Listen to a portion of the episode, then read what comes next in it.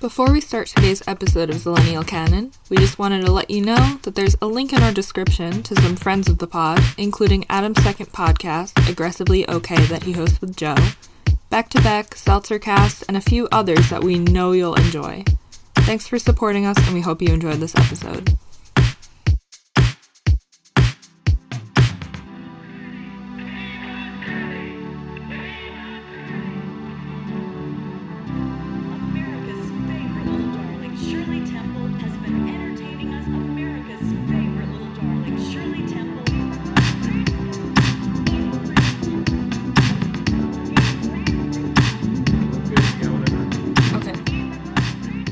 Everybody. Welcome back to James McAvoy as a goat's house for some tea. This is Zillennial Canon. I'm Kyra.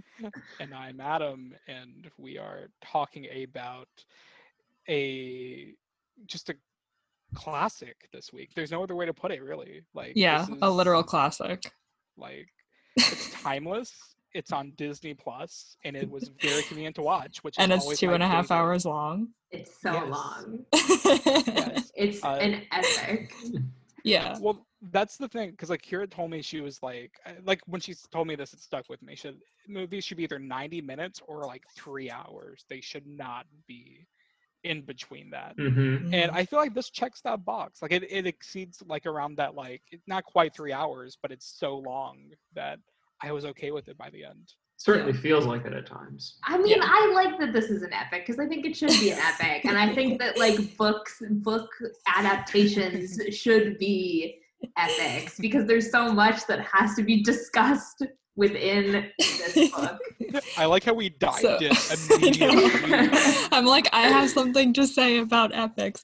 Before we go on, we have two special guests from the Queer Quadrant podcast. We have Jordan and Brooke. Hello, guys. Thank you for joining us. Thanks So- for having us. Yes.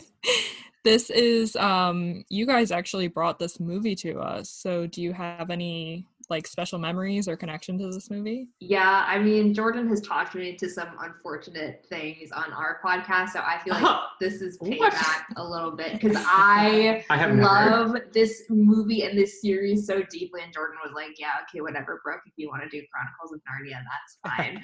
um, but this was like my number one book series and by extension movie series that I was interested in growing up that like my parents approved of. the one of four movies that you've actually watched, right? That's correct. Yeah. No, but seriously, like these, I grew up like in a pretty religious family, and these books were like basically the best thing for both my parents and me because we had all the religious allegories, but they were also like fun adventure fantasy books. Like I never read Lord of the Rings, but I read these like cover to cover, all seven books, like time and time again. I can basically quote them. Um, and There's like, some religious allegories in this. I know what a fucking concept. I if we if we get to it, I would love to talk about like how deep it goes because I feel like it's Yeah. gonna shock you, Jordan, because you have not read all seven books. Nor am I religious. so- Exactly. Um, but so yes, I remember. I I don't know if I saw the first one. I don't know if I saw The Lion, the Witch, and the Wardrobe in theaters because I was seven when it came out. Um, but I definitely saw it like on VHS from the library many a time, and I just remember being so enthralled by the world and thinking that it was an extremely good book adaptation. And I still feel like that. It's like very true to the book, um, and I think like it holds up really well. I love it, so I'm sure we'll talk about it plenty. That's those, those are my memories of it. Me? Um, I mean, I get, I, it's funny, like, I really do enjoy the movie. I, I think, like, growing up, it was, like, one of those, like, films that I would watch all the time. I, I think I like Caspian more, uh, which I don't know if it's a hot take or not. a little bit Um, of a hot take for a Narnia. Like me as a Narnia head, that that is a hot take. Yeah. I, so I'm coming in with a hot, I was like, Ben Barnes, you, sir, are great. yeah. Um, but I feel like my there's like two core memories I have of this. Is that one, uh, I was traumatized by the Ice Queen or the White Witch and uh, Mr. Tumnus. Like they both really scared me as a, a kid when I saw this in theaters because I was like, I like fantasy things. Like I'm like Harry Potter and um, and like that was like my vibe. But I just still couldn't get behind it. And then just how mean Tilda was, like from a child, like I knew that she was scary.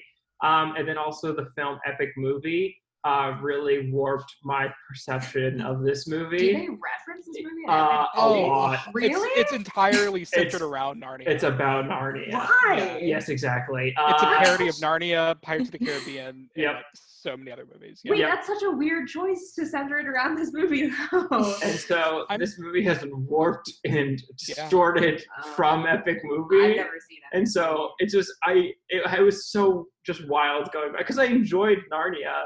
Uh, like I loved the movie growing up, but it was just weird revisiting after like 15 or however many years it's been, um, Yeah. and having not watched Epic Movie like the year after. So Yeah. That's so funny that you brought up Epic Movie because I have never seen any of those like parody movies really. God, and so I was lucky. watching this. I saw Vampires Suck, but Mm. um Oh, that's cute. I was watching this with my boyfriend and he was like he mentioned something about Epic Movie. Um and I was like, "Oh, like Epic?" And he's like, "What?" He's like, "Yeah, like Epic Movie." And I thought he was talking about the animated film animated one? Epic. Um, and I was like, that's supposed to be a parody of Narnia? That's so weird. Like I thought it was like a separate like adventure family movie. And he was like, no, like epic movie. I was like, what? it, you have to go back. It's like I feel like of all those epic movies, like the pivotal like zillennial text, like Mhm. everyone in my like that was like I had kids who would say it was like their favorite movie and would like rewatch it constantly. I guess I'll have to watch it. No, No, that- that's the thing. It's Really? it's so weird. it's like So, the worst movie ever Like I made. didn't. Yeah, no, they're all ter- like they're all like so irredeemable, repulsive, Mhm. awful films. Like, and I, that's coming from someone that like loves the scary movie films. Oh, I mean, like, I mean, come on, I- scary movie is iconic. perfect perfect but like these i it's it's a weird because like what jordan's saying it's like they're like a touchstone of like zillennial culture but i do not want to touch them with a 10 foot pole either like maybe one day when i have built up enough courage to actually revisit them i will but as of now i'm just terrified i don't know if i can and i don't want to put kyra through it either she would hate them you think they've aged That well? You think the break me. humor is you know not problematic at all? Like I'm sure it's hundred percent PC. Yeah, oh, for sure. This is absolutely crazy. Okay, I'm gonna stop reading about this because I'm like currently on the Wikipedia for Epic Movie. and Jesus Yeah. Christ. Okay, anyway. I think it would Yeah. break me if you put me through that, Adam. Like, I mean- literally break me. i i don't intend on doing it for like another few years so we Okay, got some good. time Yeah. okay. Um, I, so my memories, um, I think me and Brooke actually have very similar stories. Like my mom was, uh, I, I was like the kid that was very much into like fantasy stuff when I was younger, and my mom, she was, I mean, she's very Christian, but like she doesn't like she. It was weird. There was like a very weird.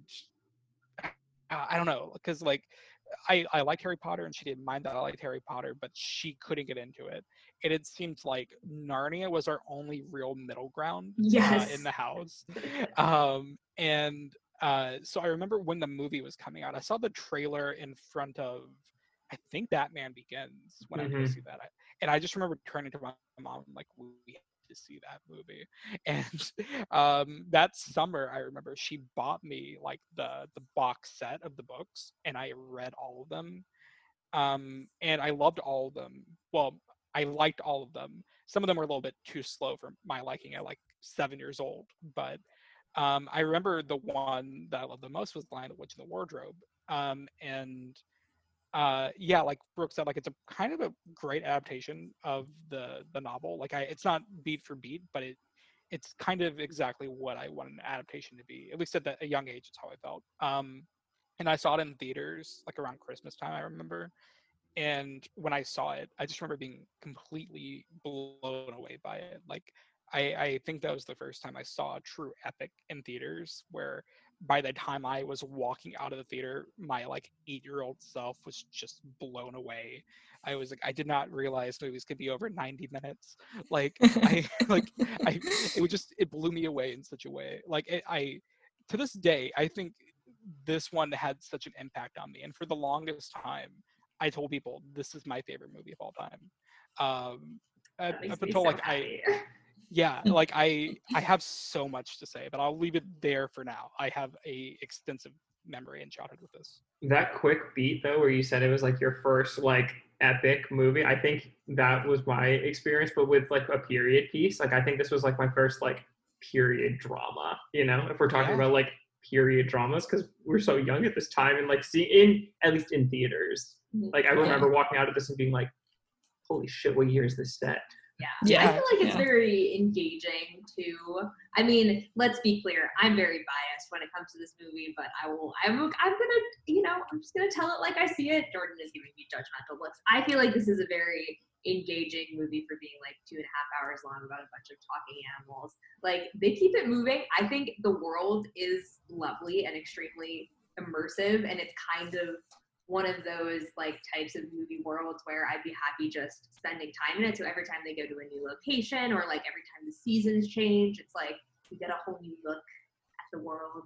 I like it. Yeah. Jordan, you're giving me Definitely. such judgy No. looks. Oh, Um, so I it's really funny that religion is so tied into this movie because same.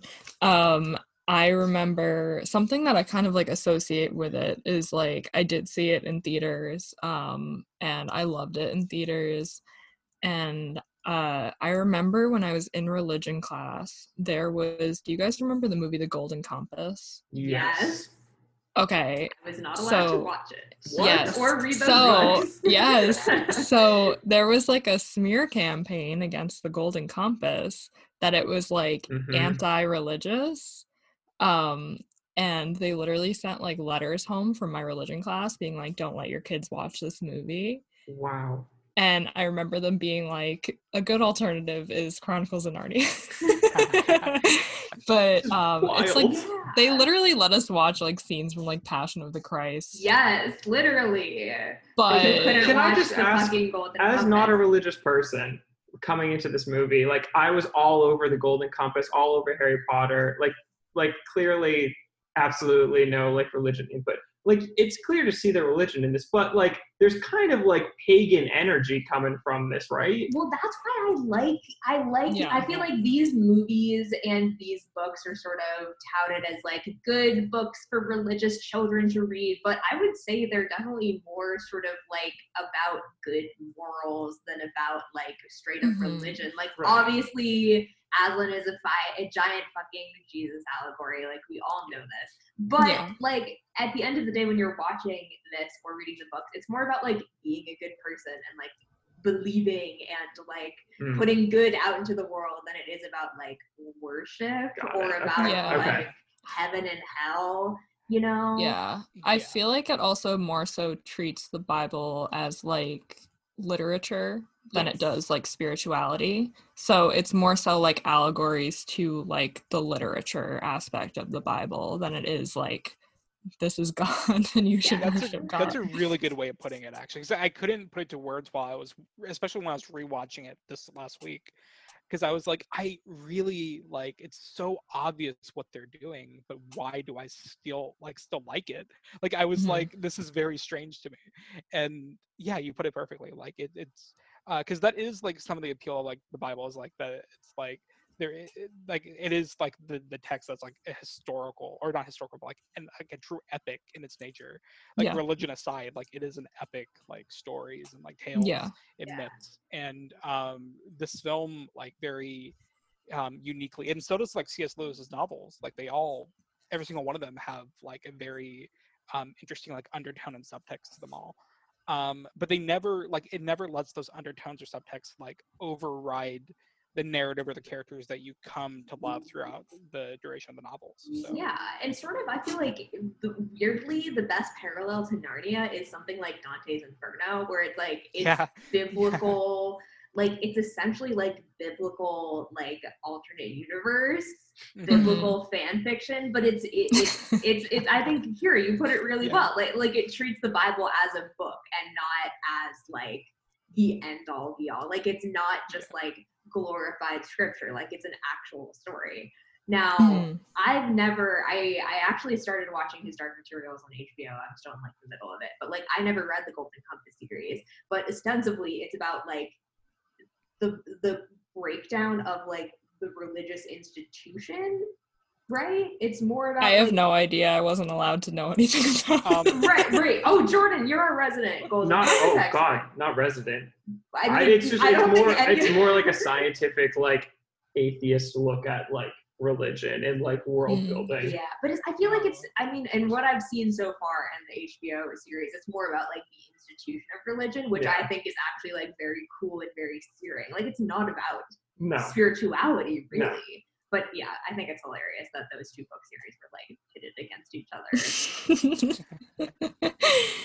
yeah so um that's funny that uh also like harry potter was brought up because that's definitely something that i was super into just like the whole idea of fantasy and i think that this uses fantasy in a really really cool way because it's almost like dark like there are some like whimsical parts but a lot of it is really dark specifically like the relationship like between like edmund and the white witch and like things like How- that and yeah. yeah and how they use um like how they use narnia as literal like physical like escapism from basically like the war outside and them being lonely in this house um and how they literally like never believe lucy when she's like i found a place that is happy and nice and they're like no there is no such place but yeah No, Yeah, I absolutely. was- yeah.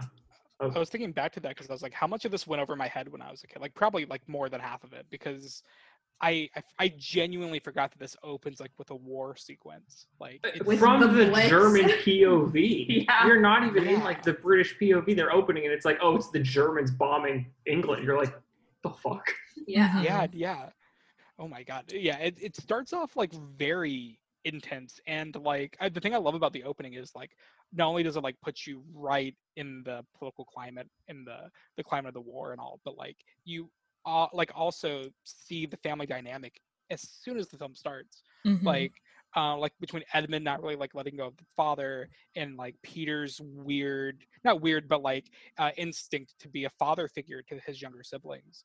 Um and Susan's like just quietly kind of the one who is headstrong and he, she's quietly the leader but she she lets Peter kind of pretend that he is. And I like I just I love all the little dynamics intricacies of each character. Like it's yeah I'm I'm already going off about it but yeah No, I- I agree. It's very like screenwriting 101. Like this is Markus and McFeely wrote this, and like so it makes Wow, sense that, that. this is yeah. It's that it's like very much in that kind of like we're gonna set up all the dynamics and then we're gonna let them play out. But I think that it does it very well because it's not an overcomplicated story. Like it's very simple, and so like you can actually see the characters like play out these dynamics instead of like them getting bogged down by plot or world building or like what have you. Like the first until they get to Narnia, what is it like the first 20 minutes? Hour. yeah You're just so rude. Before they get to Narnia is just mostly like a nice little family drama about Yeah. these kids that have to, you know, be sent away from their home. yeah I agree. I know. I actually, I agree. I like it. I, I think the thing that bumps the most with me is just Edmund. Like, I just have such a vendetta against this boy. Like, he's just. He's I he's not misunderstood. He is just the worst. If I was his brother, I would literally kick him out and be like, "You want to go outside? Like, go, please, die. I don't care about you." I mean, he's definitely like a he's he's an annoying ass kid for sure. But Yeah. um, He- I- like the Turkish delights aren't even good. Like, what are you doing, honey? You're selling your family out for a bad piece of food. Like, of all, Turkish delights are not good. I love Turkish delight. That's a bad But take. I wanted I wanted to know if like if you guys like tried Turkish delight because of this movie Yes. because I a definitely hundred did. percent. I was like, Everyone I need to does, know yeah, yeah, It's because it's this Um, weird like 50s candy, but it's good. I think it's good. I've had I- authentic Turkish delight like Brooke is from like, have you had? ha- you're like, have you had tree bark? It's really good. You should Turkish try delight it. is so good. It's so good. You're so I- wrong. I have to say, when I was like eight or nine, when I tried it finally, I did not like it. But I would know. But then again, I was very picky when I was a child, so I would be curious to like revisit Turkish delight now because I honestly don't even remember what it tasted like. as a I'm not saying it's sell your family to the white witch good, but I mean, all the food in this movie, I would literally like, I would, I would betray my family. Like, that You're like, cocoa would that's the cocoa that's The like made cocoa, out of the snow, like the tea that would put like Mr. Tumnus at risk. That looks good. Um, like I don't know, everything in this movie looks delicious to me. Um, going off what Jordan was saying about uh, Edmund, I think um, the worst. yeah, he well, he is yeah, he's so so annoying. But um I, I brought this up a few times in the pod, but I don't really go to it a lot. But um for like the last four years I worked with like teenagers and um I guess like that experience is what kind of made me uh, uh, especially on this rewatch appreciate not only the performance that I can't remember the actor that plays Edmund, but um the kid that plays him and also like the writing for Edmund is so realistic because um it's also like his parallels with like Peter because there's a point in the film where Peter realizes that he has um like he's part of what uh fuels Edmund's desire to like lash out and act up is because he always he he does like he has a part in it and like he he always acts like he's better than Edmund and he realizes that at a certain point and it's when all these characters become humble is when like they understand like they they actually feel like they grow a little bit um so uh, yeah i think my experience with like kids and working with kids has like actually made me appreciate this movie somehow even more than i originally did because the portrayal of kids in this movie is actually genuinely really realistic and Yeah. i love it for that It's nice to see actual kids. I would like to give a huge fucking shout out to George uh, Georgia Henley, Georgie Henley, who plays Lucy. She is so good in these movies. She remains like- good. She's like adorable too. She like I feel so like I feel like kid actors like can more often than not be like very like whiny or like one note, but she is just like so charismatic, Mhm. so adorable, like gives an incredible like dramatic performance too. Like Oh yeah, she has the movie on her back. She yes, and like it, she was like ten when they shot this, and I feel mm-hmm. like it's one of those like the importance of casting directors, how much casting like particularly young children can like make or break your film. Like she is just so good. Um, and yeah, I think it helps that she's just when you're watching it. I feel like especially as an adult, you're like, oh my god, she's tiny. When as when Yeah. you saw it in theaters, you were like, oh great, that's me. That's about how old I am at this yeah. film. And me being like, Susan is definitely an adult, and that's exactly what I want to look like and what I want to be like when I'm an adult. And it's like, no, she's actually probably like 15. like, So that was I have I, Yeah. I was the older brother and I felt like that with Peter because like I relate I like my sister I viewed her as like an Edmund to Lucy compound like uh together so I was just like mhm. these kids just like keep doing all these nonsense things just like can't like what is this like I have to take care of all these people they don't listen yeah um so it's funny because i was as i told you guys earlier i was recently listening to your atomic blonde episode and you guys talked about james mcavoy Yeah. and i personally believe he's one of the best actors we have right now maybe a little bit underrated i don't know yes I agree. He rocks. was we Seeing him- love him seeing him in this was a trip like it's like you like forget almost like the like it doesn't even look bad but like you forget the degree to which he looks like. His nose? Like the nose like the legs. It's really funny when it's like a wide shot and you just see him like walking and he's like running but walking at the same time. I think that that's really really fun. It holds Um, up. It yeah, holds yeah up. I'm I'm sure basically everything was practical except for like the CGI augmented legs, which obviously is why like it looks good and a little bit like frightening. But Yeah. I, he's great in this movie. yeah yeah Oh, he's so great. Like he's so he because like Mr. Tumnus in the book is like this very comforting presence until he's not. But like there is like such a warmth to him. And James McAvoy isn't necessarily an actor in retrospect that I would have thought of to cast. Um, but he just inhabits like the role so so perfectly. Like he because like that's because you genuinely like buy his friendship with Lucy. Like their first interaction like is just so pure, so cute. I love it so much. So wholesome. He's like, yeah, I agree. He's like the because I feel like a lot of this movie hinges on like your like a lot of it is like relationship based with like the animals and like certain dynamics that they want you to like invest in. And I feel like this is the one that I like own like invested in the most. Like the Aslan thing, he's like, I get like why they care about him, but like when Lucy and Susan are sort of sidelined to have no character development in the third act, just going to say, uh, because they don't do anything in the big final fight really. I know it's annoying. But it's very much like. Well, I mean, that's why Caspian is great because they, Right, like, and in the books too, yeah. like Susan is like a badass archer, but Right. the idea is that Lucy like never wants to fight and Right. she doesn't have to. but But yes, like, no, it's quite annoying. Yeah, I but like when Aslan dies, it's like they have their like emotional moment. But I feel like the Tumnus thing with Lucy is really like the linchpin that like holds like your care for Narni together because like you see like this innocence with him and with her, and so you once you buy into that, like no matter what, like you understand why they're sort of fighting for it and like why they want to go there. Yeah, it's also even like with the beavers. Like I like them too. Love the like- beavers. They're like, so in- Oh my great. god, amazing. and you brought up like I uh, I saw you tweet the other day like that uh, Aslan's CGI like really holds up, but I would say like the beavers too, like their CGI Mm-hmm.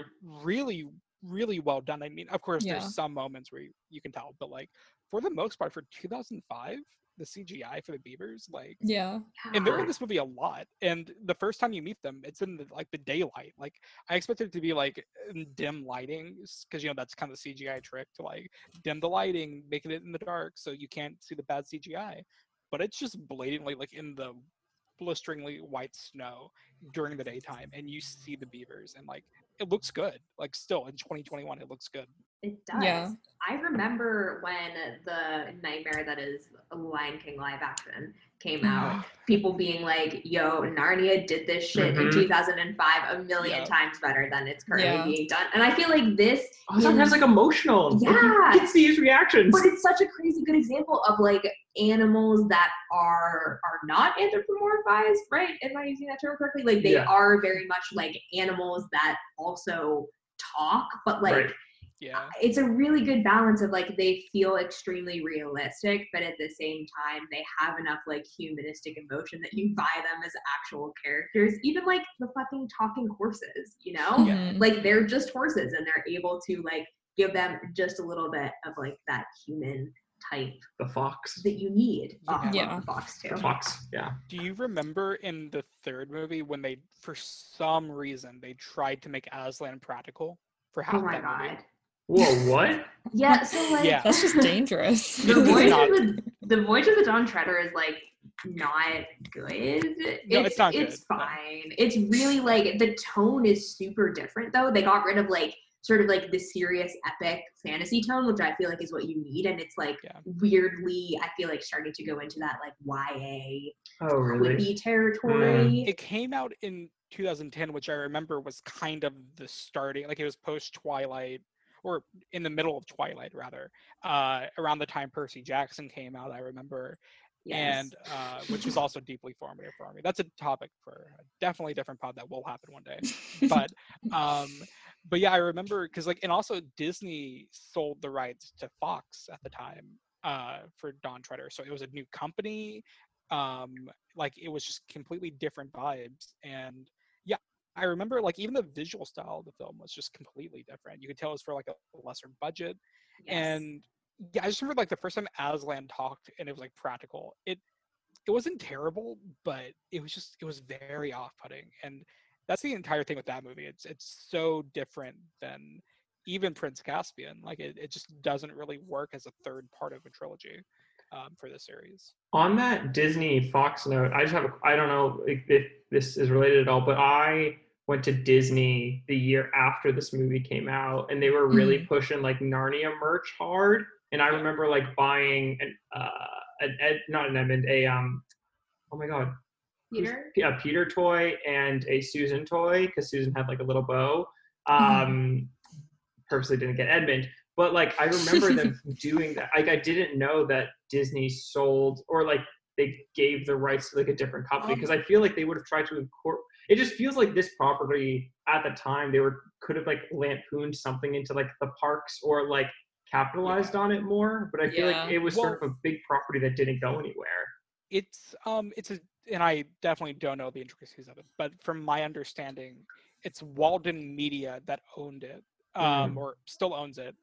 And they kind of um, make agreements on a per film basis with each uh, like production company.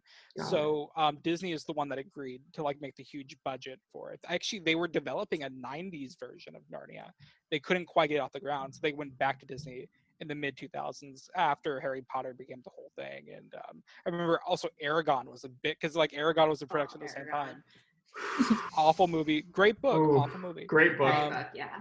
Yeah. Um, but uh, so they weirdly enough, this movie was supposed to compete with Eragon, which in retrospect is so funny to me.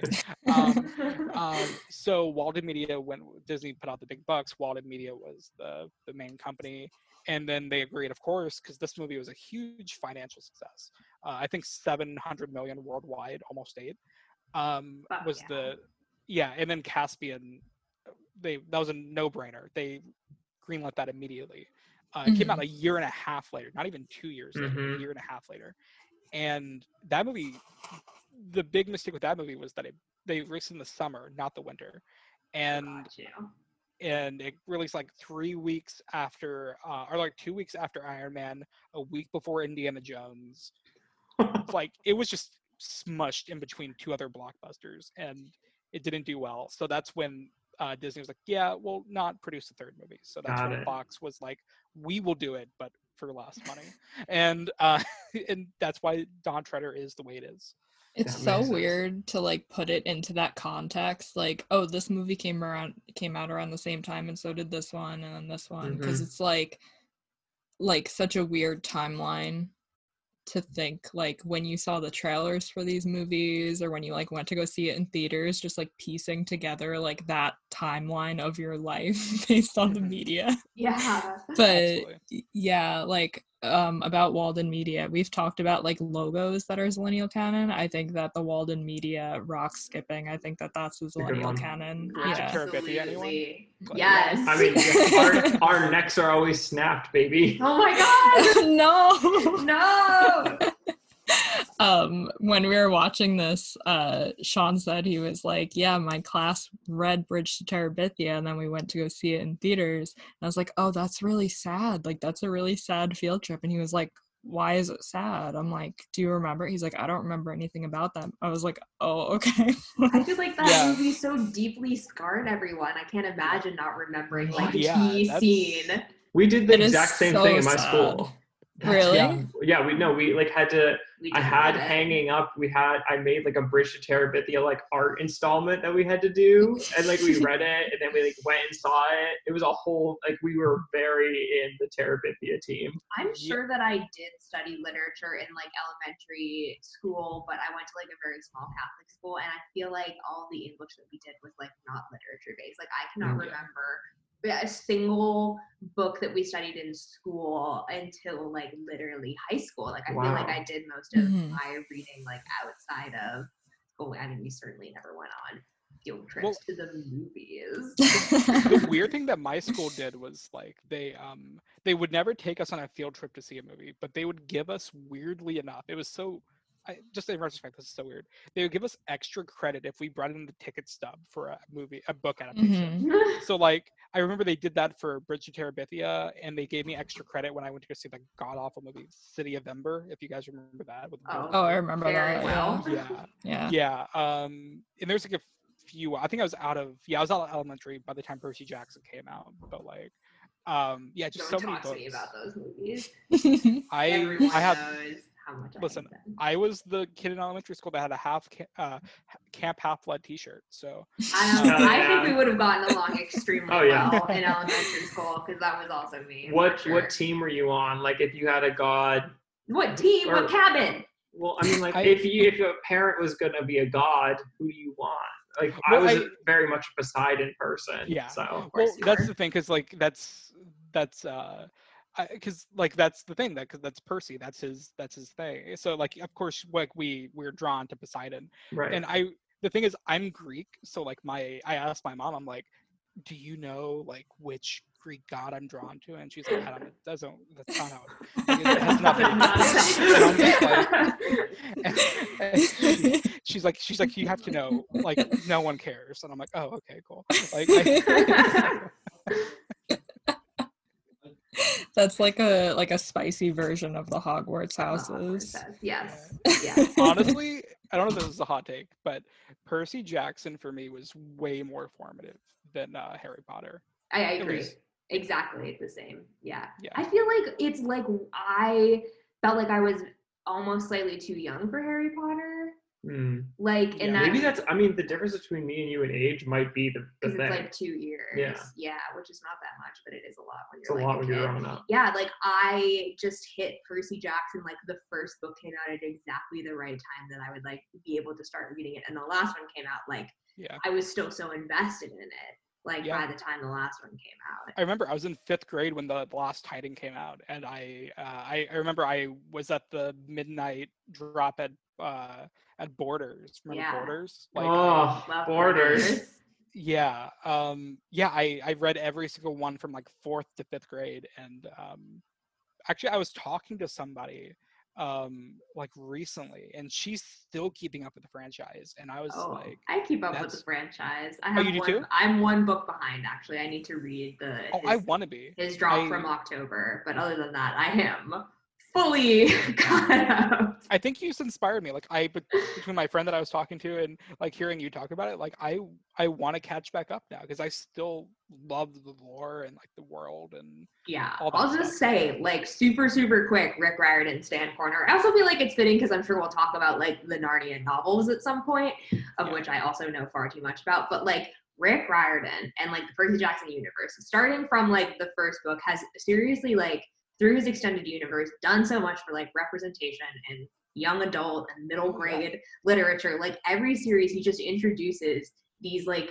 incredibly progressive ideas on like gender and race and sexuality like and ties it in so nicely to these like mythical archetypes and is basically like this shit has always been around and like you know it's it's not something that you should think is like weird or radical or like Mhm. super super progressive like it's always been there. I mean the percy jackson series literally started because like his son was having trouble in school with adhd and dyslexia and he was like you know what? These are not things to be ashamed of. This is like something that you should be proud of. This is something that like helps you rather than hurts you and like he's continued to do that in all his different series okay? There's like so many great things um and i just like he also has this rick riordan presents basically like book label where he like helps uplift other authors like usually people of color that are writing about like different types of mythology like african mythology or like maya and incan or like native american mythology. It's really fucking cool. I just like i think that that is what children's authors should aspire to and um i feel like that is a reason why i felt the need to keep up with his universe because like he's putting in the work and it, no, it absolutely, absolutely. Because like you, like I said, you inspired me to like actually, because I read the first uh, Heroes of Olympus book, but I, it, it, honestly, I just it was because it came out when I was in middle school and I was just like really busy with school, and I just kind of fell off a little bit. But I, it's always been in the back of my head like I need to like catch back up because I love it so much. And honestly, like also what you're saying about like the ADHD stuff, like it's like I have ADHD and like it's Mhm. really it was hard for me in school and like I never felt honestly more represented in like literature than I did with Percy Jackson because like um that's one thing that the movie gets right and that's that's very like very few things does that movie get right. The but, like, bar it- is it- so at low.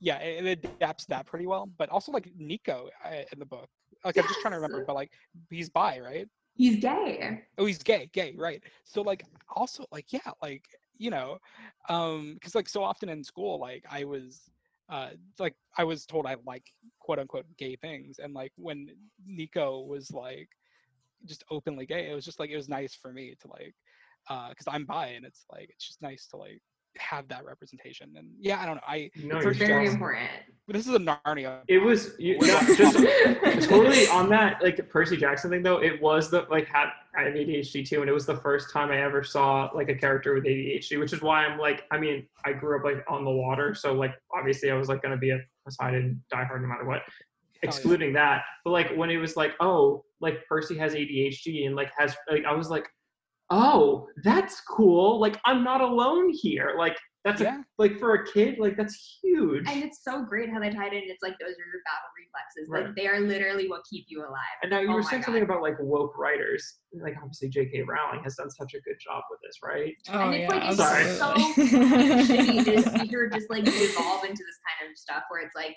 you could be doing so much more, but instead Mhm. like you're just ruining your reputation. I mean, luckily you don't have to worry about that with um Clive Staples Lewis, the Which- greatest name in all of history. he died in the 60s. Yeah, did you not know his name was Clive Staples Lewis? No. Dude, literally in the Dawn Treader, the opening line of that book, I'm pretty sure, is there was a boy named Eustace Clarence Scrub, and he almost deserved Yes. it. And it's like, sir, your name is Clive Staples Lewis. I don't think you're in a position to be judging anyone. I feel like isn't um something uh oh sorry I accidentally op- opened up Google Assistant. Um no, I think uh with uh Eustace like isn't like he I thought I read like a thing where Eustace was something from C.S. Lewis's childhood like he projected himself into Eustace a little bit. i I'm could be wrong about that. Eustace is actually But- fucking cool. Like he's obviously Oh, like yeah. he basically replaces the annoying Edmund role in Voyage of the Dawn Treader. but like if you get into book lore, he becomes really cool. Well, yeah, and that's what I was gonna say because, like, I think um in the books at least, the movie, I that's one thing I like about the movie that uh what's his name? Uh, I forgot the actor's name. He's actually really popular now. It's Will Poulter. Will Poulter. Eyebrow that's it. man. Um, yeah, love that guy. How do I know that I Um, haven't seen it? That's fucked up. but in the books, like he has, I would say, the best character development in all the series. Like from any of the characters, like the way that you hate him when you meet him, and the way you love him by the end of it is truly astonishing. And it's it's like character development 101. Like it's it's so innately like impressive, like how they do it. And uh, the movie somewhat does it. I think a lot of it hinges on Will Poulter's performance, but um, yeah, I don't know. I that's just it goes to also like this entire series is so rich for adaptations, but Mhm. it's interesting that no, they always have like a good starter, and even like the solo films are good. Like it's hard to build a franchise around this series. Like I find that Yeah. very interesting too. Well, I think the series is like I. It's very hard to adapt all seven books, so I think they made a good Yeah. decision, basically, like starting with Lion, the Witch, and the Wardrobe, because like basically, Lion, the Witch, and the Wardrobe, Prince Caspian, and Voyage of the Dawn Treader are like a little trilogy within like the larger series, and then like Voyage of the Dawn Treader, Silver Chair, and um, what the fuck? The Last Unicorn is that what it is? Well, no, no, the, last something battle. unicorn the last Oh. battle, and there's a unicorn on the cover. on the cover. Um, yeah, yeah, yep. and basically like that is like a secondary trilogy about Eustace and one of his friends, Jill. And then it's Yeah. like the magician's nephew, which is the first one, which is like the Garden of Eden, Adam and Eve origin story. Yeah. The professor who's in The Lion, the Witch, and the Wardrobe, Jim Broadbent, is like the protagonist Good performance. of the first movie. Got it. really As, like, a kid. Yeah. Yeah. and then there's the horse and his boy, which is Loki the best. yeah. But we'll talk about that later. Oh, well, I remember like I was the only one out of the kids that also Nerd. to school. I. I was the only one that liked the magician's nephew. Like I really liked that one when I was a kid. That book Um, is scarring. I feel like that book messed me I- up. It's I so love- dark. I had a weird correlation between like my favorite book in a series was always the most traumatizing one. Yes. because like um and that i mean okay that wasn't my favorite one but it was one that i always defended the most when i was younger. And because i was like this book's not stupid. You're stupid. Like i loved this book so much. Um honestly i didn't even dislike any narnia book. I think i was just such a shell for narnia when i was eight. Like i oh, I- I, will fully admit to being a Narnia shell, and I'm proud hell of it. yeah. Um but yeah i mean I, but honestly like going back to the movie like this is again it's not like a perfect adaptation but i think in the context of like making it accessible to like wide audiences that were looking for a post lord of the rings like kind of epic but like also in the same vein of harry potter this is really as good as you get of making a commercial commercially driven and um uh, marketed Narnia movie. Like I don't think you could do it any better than this, really. I agree. TBH. Yeah. I think I think they made a very good decision in like marketing it very clearly as a children's film, the way that Harry Potter is, and sticking with that kind of like epic fantasy slant. Like I the Mhm. worst decision that movies like Percy Jackson and all of these other movies made is that like I feel like there was a shift in the culture towards like kids don't want epics anymore. Kids don't want the serious stuff. They want like action. They want fun. They want cool shit. And like that literally ruined so many movies. So- yeah and uh like you had said like before the ya trend it's like it being aimed towards kids really opened up so much even down to like when we were saying how it starts being like a historical fiction um it kind of like even shows you like a part of like that time period that like you're not really taught in classes how like the kids were really just like sent away to keep them safe Mhm. and um just like things like that and just how like deep this movie was and i'm sure it like opened up a lot of like conversations and it got kids into like different books and things like that and like there really isn't anything like this anymore i feel like like i feel like everything is aimed at even like like superhero movies and stuff like i feel like kids media or like things like aimed at kids are not really like for kids like i don't really know how to describe it like yeah. Yeah. I don't yeah, I don't know if it's because we're like older or something, but like I really can't like think of anything that's like aimed towards like maybe like middle schoolers or like late elementary school people Well, other than like feel Disney like- Channel.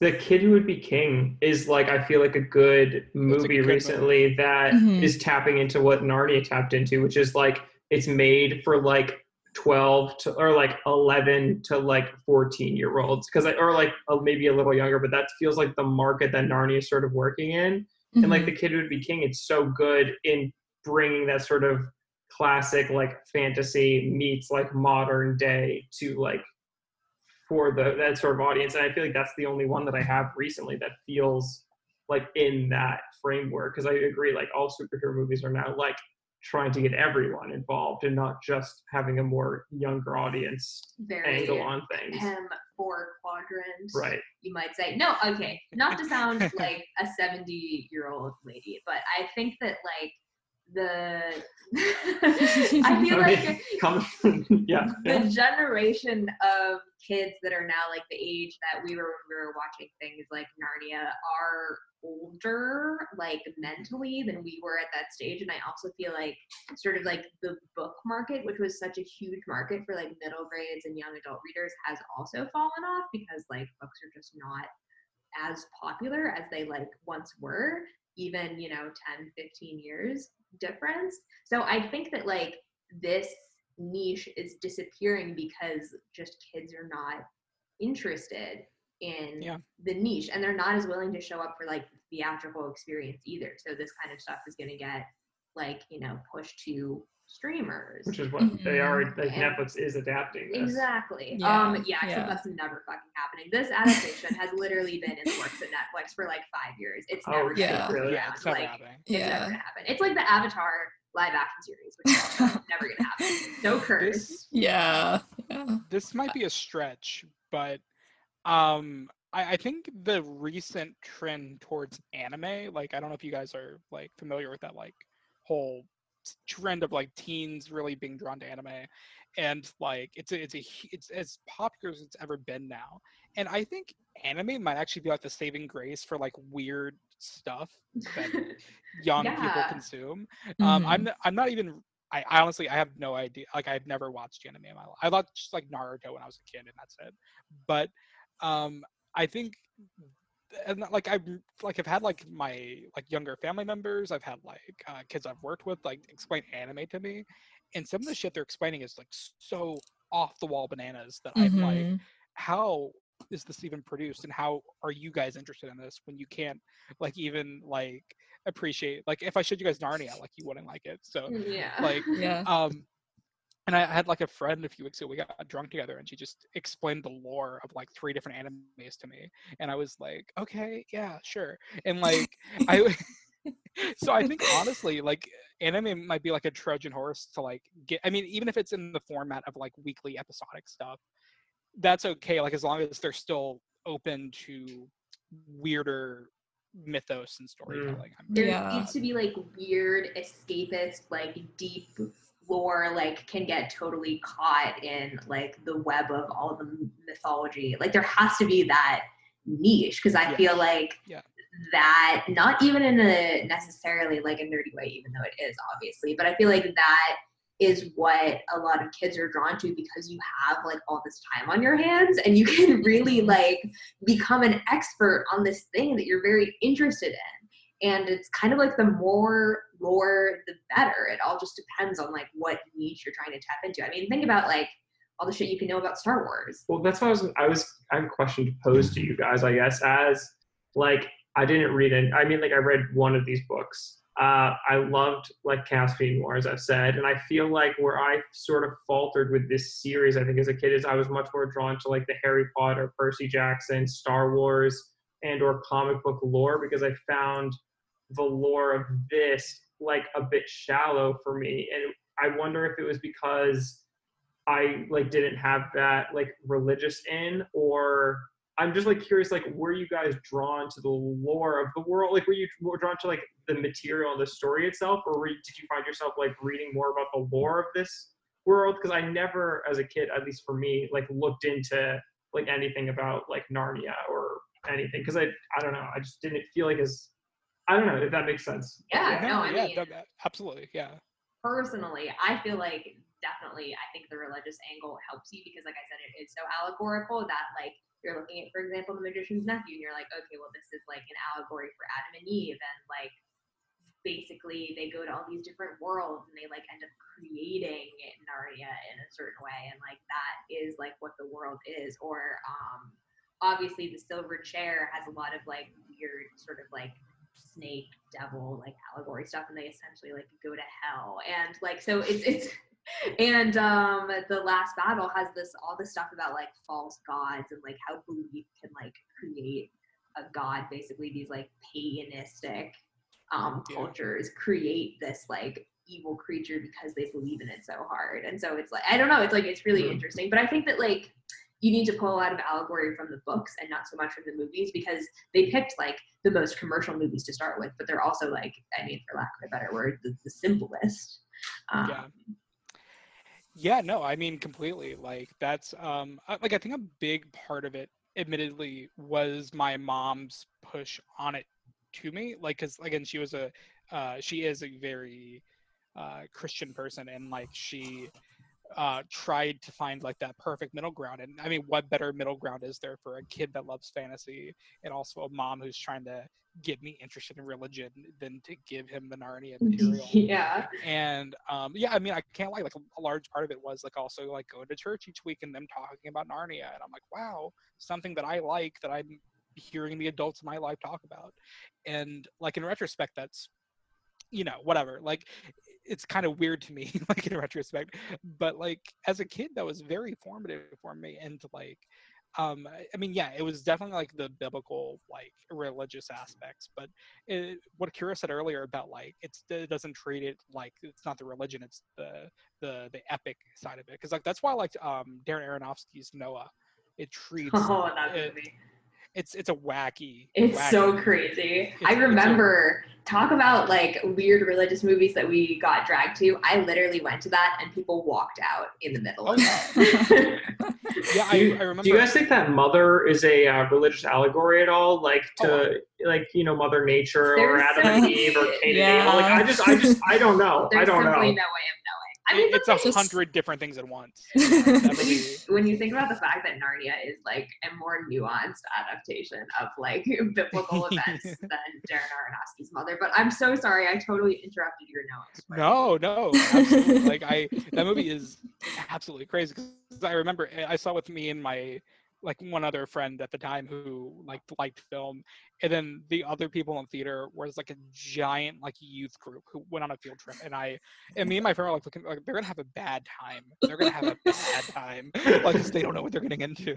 Like there's rock. There's a Nick Nolte rock monster in that movie. Yeah. What? Uh, It's like Yeah. literally like is what he if- like talking like this like a very yeah, Nick Nolte? literally. Oh that rules I feel like it's something like Clash of the Titans, except instead of using Greek mythology as the base, they are literally using the Flash of the Bible. wow It's yeah so it's i i like I, I liked that movie like i it's i don't i cannot blame anyone that doesn't but it's just weird, and therefore I liked it. Like I, um, and yeah, so like what you were saying about like what what I was drawn to with it, like it's the same thing with like Noah, I guess, is like it's it's weird in the way it treats its mythology is very interesting to me, and I love the characters, like the humans and the creatures. Uh, like ev- I- honestly, everything drew it to me, and uh, but I also can't blame anyone for like because admittedly those books are very slowly paced, very dense to get into, and the lore is maybe at first glance not as captivating as that of Harry Potter or um, uh, Percy Jackson or what have you. It's, Um, it's certainly not kind as much as superheroes and stuff. Yeah, that. it's kind of like old school fantasy because Yeah. uh, C.S. Lewis and Tolkien were like very good friends, obviously. So it's like sort of in that sensibility of like deep, like old fantasy lore. Obviously, there's not a whole language the way that there is for Elvish or something, but I feel like it's not exactly like accessible to kids. I think um in terms of lore, like I didn't I read like only a few of the books. I mostly remember like Lion the Witch and the Wardrobe though because I would just like read it because I love this book. I mean, I love this movie, so I just reread the book. Um I think personally it's just really satisfying for me when like an allegory just like clicks and I think like literally just the Bible being like the most known and like popular piece of literature for lack of a better way to put it um available in the world um i think that's like the most satisfying is when it's done not necessarily in a subtle way but in like a different way Mhm. um and i'm just going to do a little shout out to friend of the pod friend of the pod courtney um she got me and my little friend group into uh the mini series the third day on hbo have you guys seen that The Jude Law, right? Jude Law, Yeah, Hugh yeah. Dancy, Hugh, It- my boy. damn, damn Steve. Yeah. you guys uh i'm so glad she's going to be so happy that other people have seen that but everybody who wait. listening okay, What? sorry, never mind. Hugh Dancy is Oh. definitely not in the third day. uh, but continue. Yes, it Um, amazing. I um yeah, it's just like a really cool religious like um it's cool when you're like watching something and then like 20 minutes into it you're like, "Oh, this is the stations of the cross." like I like when there's like a like an allegory that just clicks and I took a really interesting class on like early literature and I was like, "Oh, so we're going to be reading like Little Women." And then like I got into the class and it was literally like we're going to read the first poem ever written in a dead language. And I was like, oh my God. And I was like so scared. But the way that my professor put it and like connected it to all this like modern stuff, I was like, that's so interesting. Like, we read Beowulf, and he was like, did you guys know that there's a fight scene in, um, the movie i don't remember oh it was split okay I, I didn't remember what movie it was in that trilogy there's a fight scene in split that's literally choreographed the way that a scene in beowulf reads and i was just like that's so cool. I love i love things like that. So i feel like that's something that really um made narnia so satisfying to me is like being so familiar with something outside of it and then like seeing the influences and i think that's like a reason why i like started kind of thinking of film in that way like analyzing it like that. Yeah, I was gonna go to that route because it was like, is that why we are the way we are now?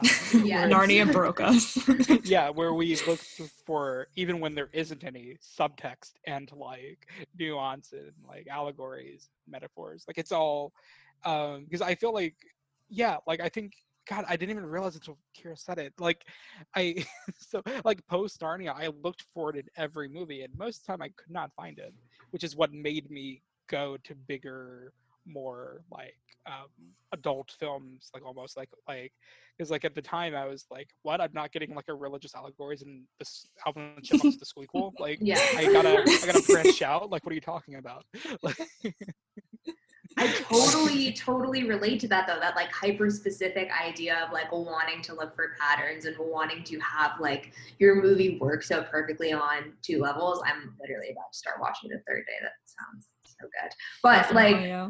Um, that's one of the reasons I actually talked about this in a recent episode. That's one of the reasons I like Black Swan so much because it's it's like obviously a more like standard allegory. It's like the events of Swan Lake are the events of the movie and all the characters are like a one to one allegory. But like I find that so deeply satisfying. Mm. And I find it such like a good version of storytelling when you're able to like pull that off successfully. And Jordan, you mentioned Mother. I feel like that is a less well done example, Aronofsky and his allegories, about like we get that this Yeah. film is like supposed to be this other thing, but like there's no nuance to it, and it like takes itself far too seriously. Um, but like it's just it it very it is very like cathartic, I guess, to see films like be able to pull off something allegorical with Yeah. elegance. Uh, it- yeah, and I feel like it's it's very rare because it's hard to do. And also like with Black Swan, like it, yeah, completely. Like the allegory is all there. Like it, yeah, but also like even like beneath the allegory like i like i like when you can have like multiple like different themes running at the same time because like the allegory is very but like also like in terms of like when i think of like obsession or like films about obsession there's no better film about like obsession and like the pursuit and the toxicity of pursuing a craft um and making it your entire life than that of black Swan. Oh. that Yeah. is like A masterpiece. I love that Yeah, It's so one of the greatest It's, movies like, ever made. yeah. favorite I watched of all the- I watched because I was feeling like really shit. Like I think it was like early like quarantine days where it's just like, oh god, I like I you know the whole thing like with the lockdowns, and I was like, let me just watch Black Swan to feel worse, and Oh, I yeah. did, and um and yeah, no, it, it's it's a perfect movie. So I Yeah. I didn't realize honestly, and that's I mean that is Aronofsky too. I forgot. Yeah, Um, he didn't write probably the his scripts, best though, movie. and I think that that is a big difference. Is that it's it's his directing and like he obviously is like an extremely good director, but it's not really like his like creative vision. I haven't seen The Fountain with Hugh Jackman. Um, I think that's his Yeah. only movie that I haven't seen, but I've heard that's actually like his most wacky allegorical. I mean, have you Weird, seen it? yeah. Yes. Weird, weird is what it Okay. is. Yeah. Yeah. But that's like Yeah, that's haven't all seen it. Aronofsky. That's all him. We're just gonna really quick take a break for a word from some of our sponsors. Thanks, guys.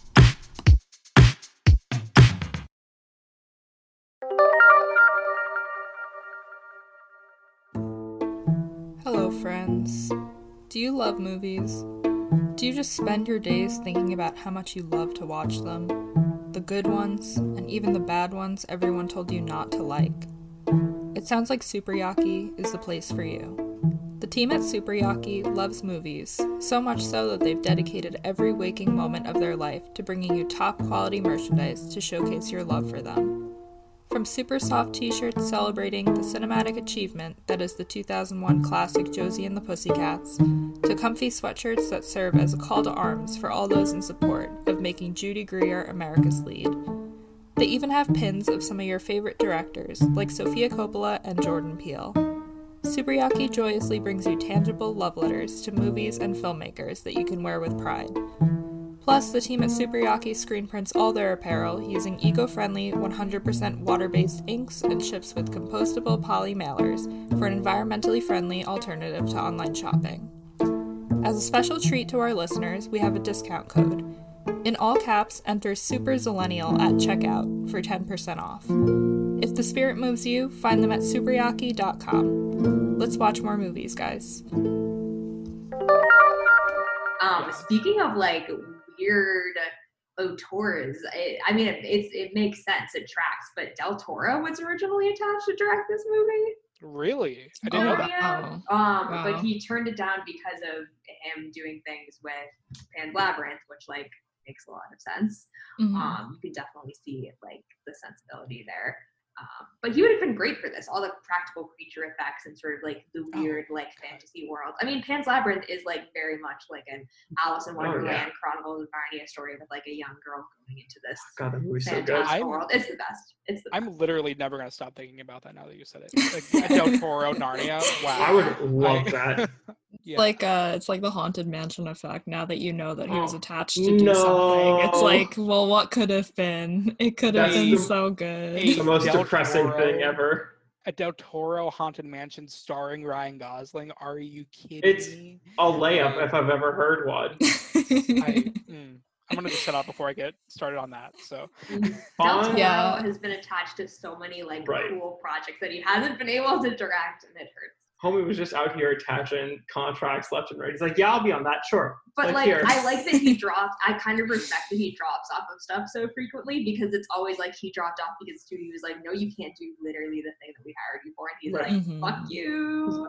Yeah. Mhm. So there you go. What were you gonna say? I was just gonna say, I feel like I don't know how you guys felt, but as like a young boy, very masculine, not like masculine, but like uh very into like fantasy and like swords and stuff. Um, this movie gives uh big LARPing vibes. oh, no. and. I was very into the idea. I never did it, but like I was very into like fighting with swords or like lightsabers Oh, with yeah. friends. And like this movie, I feel like was like a touchstone one because I feel like it came out like the perfect time for swords and stuff like that. So I feel like me and my friends always would pretend that we were like sword battling in Narnia. I don't know Yeah. if that was. and the pirates movies. For Oh, Yeah. exactly. Yeah. Yes. Yeah. Bring back This- sword fights. Yeah. Yeah. Bring back sword fights.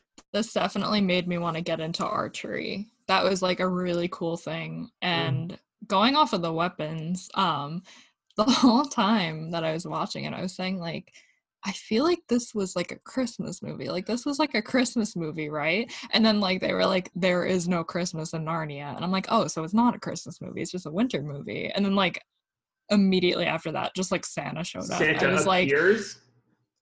I Yeah. love the way that Santa's portrayed in this though. How he's like literally like a mythical like old man and not just like Santa. Yeah, how he just looks like a regular guy with a beard. I think that that's really cool.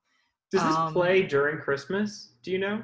Like, is this like one like on the ABCs like 25 Days of Christmas or whatever? I I think so. I'm like yeah. ninety percent sure. Yeah, because Yeah. I I distinctly remember the 25 Days of Christmas, and like it's the picture or like the shot of Lucy in the lamppost. Like Mm, Yeah, yeah, okay, yeah, yeah. yeah. 'Cause Yeah, it feel- yeah. definitely. It's a lovely Christmas movie.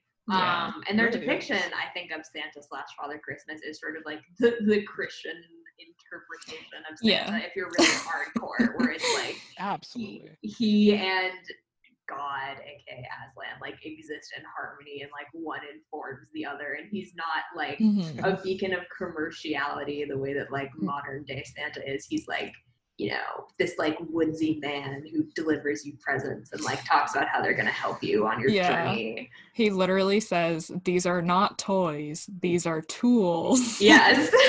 like, just beat it, Which- beat it over the head to all the kids in the audience. when I when I was a kid and I saw that in theaters, I was like, "That's the coolest fucking thing I've ever." yeah, I want a fucking sword for Christmas. Are you kidding me? I remember I had the um as a like I had the toys for Narnia when I was a kid, and I had like the Mhm. Narnia shield, Mhm. the Aslan thing. Yeah. I, I had the sword, Mhm. and um, Yep. I remember like I yeah I what Jordan was saying about like sword fighting, like I did that too. Like I did with my friends, like the neighborhood kids. Oh yeah. yeah. These Yeah. toys were great. They had great toys. They had great McDonald's toys. They had a great Yeah. kids McDonald's toy collection that came out. Not gonna lie. Yeah, I remember I had the White Witch toy and I was looking at pictures of them last night and I was like, this looks so bad, like in retrospect. And I sent Adam a picture of a woman who, like, it was definitely like a librarian that, like, dressed up for Christmas for, like, for like school that day oh or something. no.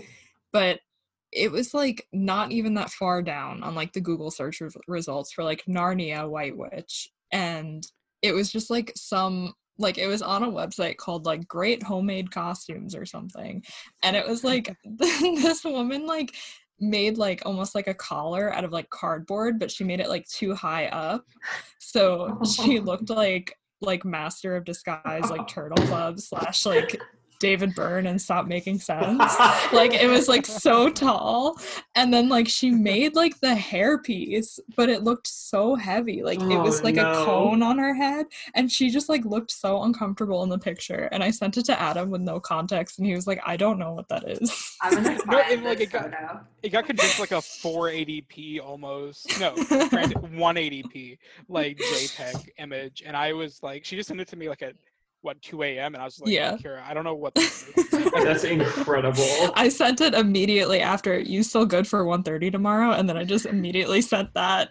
Oh, I yes, okay, no I'm reading back to. her, I said, yeah, def, and I have no clue what that is. and then I'll she reply with, I oh my I god. Oh my god. I think I found it. I Probably. confirm. And it is the scariest thing I've ever seen in my life.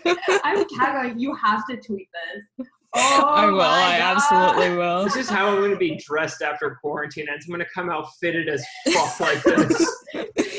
Looking back, it looks like it looks like the collar's made out of like a hula hoop, like around her shoulders. It's a We're definitely circle. looking at the same picture right now. Yeah. looks like that little- Yeah. It looks like that little Paimon action figure from Hereditary. Like, Oh my god. Oh. yeah. Can, I mean, if we're going to talk about the White Witch, can we talk about her weapon? Because that thing is so cool. It's like Medusa, but a sword. Mm-hmm. I Yeah. yeah. I like Rocks. her double swords too. She can like double Mhm. wield at some point. Mhm. Yeah. Tilda was fucking ready for this. She, she came put out her whole swinging. chest into this. Yeah. weapon. She I- also, Yeah. I mean, yeah, when she starts to hit on Edmund and like her fascination with Edmund is so frightening. That's the like, I mean, the first act is really the horror movie where it's just Edmund and her and Mr. Tumnus. That like one, two, three. You're like, what's going Yeah. on here? yeah. And I feel like that's the thing also that like it kind of like kids can find it scary because I feel like it a lot of it taps into almost like creepy things in the real world. mhm. Like there's the scary thing of war and having to leave your family, a creepy thing of like some random stranger literally coming up to you and being like, "You want some candy?" Like yeah. like real fears that kids would feel uncomfortable with and it really makes you feel more like connected to it i think but Yeah. i don't know if this was like my i guess it was all of our introduction to tilda swinton um i can't think of anything else but I mean, yeah I, I'm the weird kid who saw Constantine that summer. So, oh I had that. Oh. Classic. but yes, but uh, but yes, for most kids, yes, this was the Tilda. Swinton Yeah, I think like I I feel like I was introduced to her as the White Witch and then like Tilda Swinton as an actress almost as two separate people. Mhm. And then like obviously a little later I was like, oh right, okay, that makes sense. Wow, she's like really good in that movie. But I feel like this is I was just young enough when I saw this when like especially the characters like the White Witch or Mr. Tumnus, you're like, well, no, that's the character. That's not an Mhm. actor playing that character. And of course, like Tilda Swinton is great in this. She's so immersive. Um Does she come? Great she comes back in the third one. yeah, it's Yeah. a weird like dream sequence thing. Oh, She's in the second one too, right? Yeah, Like, yeah. She's not in any of the books after the first one. Like she's, I mean, she's in the Magician's. They like reference her, but she never like Yeah, But I mean, if you have. Tilda on contract, you bring her back. yeah. yeah, Yeah, no, absolutely. Because like I remember that scene in Caspian too, like that scene where is they're in the upsetting. yeah, and I was like, that's a really good like even for something that's on the book, good sequence. I liked it. Yes, Like it was, it was, it was well. Caspian. it's so good. And there's like the creepy. I feel like the the creepy wolf man and then like the hag that are basically like her servants that show up in Caspian are So somewhere weird. else in one of the books, but like they're literally like you know that Oh Jordan. yeah. Scarring, scarring. Yeah. Movies are frightening. These movies are scary. I like that they're scary. Yeah, I think no. kids movies Kids should movies be need scary. to be scary. Shazam does it right. Like, uh, like I'll Hell like I'm just thinking of like kids movies recently. Like Shazam is the first like one that has tapped into like actual horror for kids, and like we haven't had that in so long. And like kids need to get scared every once in a while. It's how you make them people. Mhm. Yeah. Yeah, I mean, so many, so many. Like, I think those um, uh, Laika movies, like they, yes. they do such a good job at like, uh, like both Kubo and um, Paranorman, like they do an excellent like, job. Because like, Yeah. and coraline that's like Coraline, pure Coraline, horror for kids yeah Totally like ruined a generation. No, of no movie has scarred me more because we're talking about stop motion animation than uh, Chicken Run. That movie, I have never been more scared of a movie in my entire life. It's like Snakes on a Plane, Chicken Run, and Marley and Me are like the three movies that broke me as like a child. what a fucking trio. yeah And the thing I is, I know so the funny. reasoning behind all of them. Right. It's like Chicken Run is just because I had chickens and it's like horrifying and dark as fuck. Snakes on a plane. Snakes, they're scary and they're on a plane. Would you hate you? you can't escape?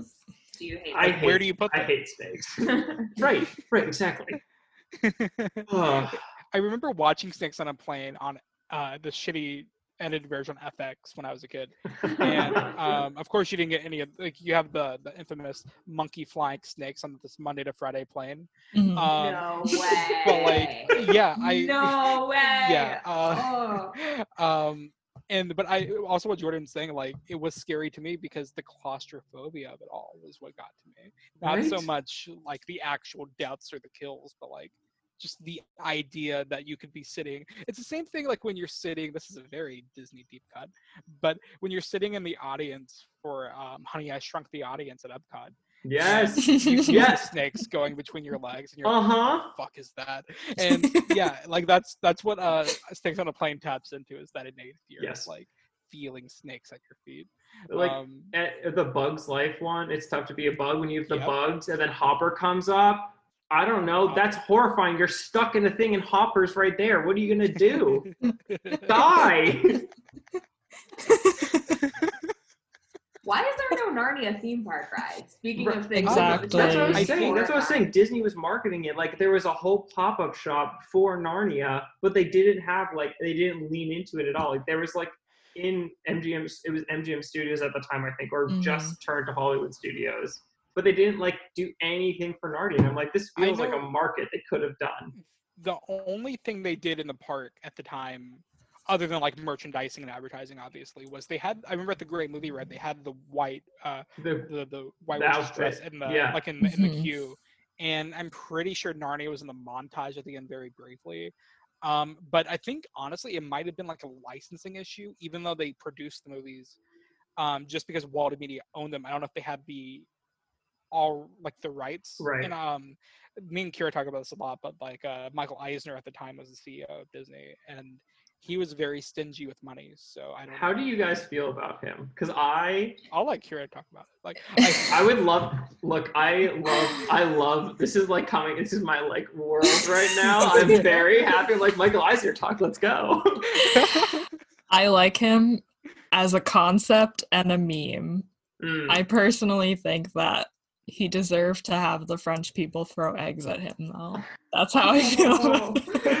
I it's like because it's like you can see he is it's so flawed so many decisions he made but like at the same time homie like changed the theme parks forever like he brought in Mhm. such good like even though it was like all for his son but like Splash Mountain Tower of Terror all these Star Mhm. Wars like he like without him it's like the parks aren't really there you don't have the Renaissance so like I kind of have to stand the king but also he's like Yeah. an idiot for all he did with California Adventure and everything but yeah, I mean, it's don't also like it's he brought in like a lot of like weirdo shit, like Oh my God, really weird, I like admire. I admire yeah, them. like uh, like how they had like Dick Tracy like walk around characters in the Right. parks and Like- like what yeah, um, when they had like the full size like Muppet suits. Have you guys seen those? Like the Yes. walk around Muppets. Oh my god. Unfortunately, yeah. The fact Yeah. that they, d- I'm just, we'll never live down the fact that we never got Muppet Land. Like that's all I Mhm. ever wanted. But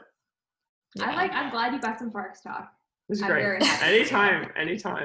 I don't, oh, I don't, I don't know like- shit about the parks. So half of this pod is just park talk. So we, uh, we got an Orlando man here, so yeah, I mean, hey, li- listen, I I drink Splash Mountain water. yeah, breakfast that's what you got. I have a candle that smells like it. It's Like- wonderful. do you actually? That's awesome. Yeah, it's a Splash Mountain scented candle. It's amazing. Oh my god. I'm gonna yeah. be buying I one of those. I'm, I'm still waiting on my ET scented candle from Mm. uh, Islands of Adventure. No, at uh, Universal Studios. So good, so good. It's like that, the Soren smell, the ET Mhm. forest, you know, the I'll send you. smells. Yeah, I'll send you the company. They have like all those smells on candles. Oh. but that is yeah. insane This is that that beautiful. exists. so Like I don't know why I'm surprised, but like, oh my god. What do you think the Narnia smell would be like? The Turkish Pine delight smell. needles. Pine Yeah. needles and Turkish delight. Mm. Yeah, definitely. Maybe a combo. little bit of like cocoa, Ooh. like some tea, like oolong Mm. tea or something. This is such a nice. This is a movie for all seasons. You know, it's a great Christmas movie. I think it- definitely they made a mistake releasing Caspian as a summer blockbuster, but like it can function as a summer blockbuster. It feels more like a summary of the Narnia. one. Like this feels more winter, and, and Caspian Caspian is is much more like summer Yeah. adventure. You know. I think technically Yeah. Caspian would be spring and Dawn Treader would be summer because it's like they're on the ocean all Mm. the time. Like the burning sun. Also, isn't it fun like when you you like so it's like released in theaters in December, but like it's nice as like escapism to like have like a summary kind of movie. Because I remember like when they fucking released Aquaman on Christmas Day, and I was like, yeah, you know what, sure, like it's good. Sure. Like, nice to like Yeah. escape from the snow for a little bit. just get to see Jason Momoa and his abs and the octopus playing the drums. Like it's good. It's all good stuff. I That was I was in the it was the oh sorry. I saw that oh no, like, go ahead. I saw that like in the I was in England at the time and it was pouring rain and I was like all by myself this one night and I was just walking around and I like saw that Aquaman was in theaters like I just didn't realize it and so like I went and it was me and like two other people and I'm just like dripping wet it's like the middle of like the winter and it was one of the best cinema experiences I have ever had You were not prepared to walk into that movie. I was not, I mean I mean let's be maybe I was because I was wet the movie's wet it was great I feel like it's such a weird movie to be like, yeah, let's go see Aquaman because you Yeah. go, and then it's like two and a half hours later, you walk out like changed as a person. Right. When Yeah. Pitbull, I- Pitbull music drops, you're like, oh Yeah. Oh my god. Yeah.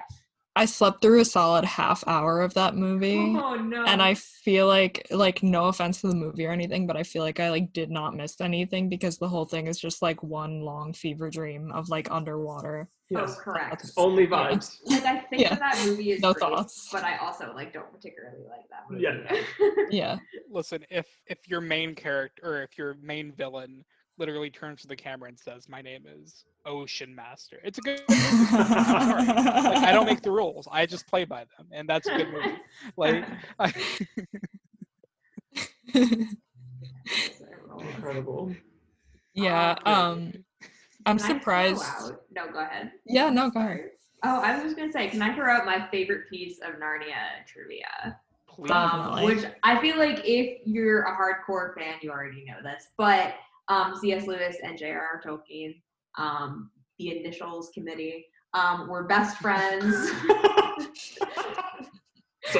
And they were writing books at the same time and they like had a lot of friendly like literary fights about like what defines fantasy and like what your fantasy novel should be like because like lewis was more clearly writing for children tolkien was trying to make like this epic world that had like never been seen before and basically um, Tolkien was like, well, you can't have things from the real world in your fantasy world that like blurs the lines too much. You need to basically not acknowledge that there's a real world. And C.S. Lewis was like, you know what? Fuck you. You know what I'm putting in the middle of my fantasy world?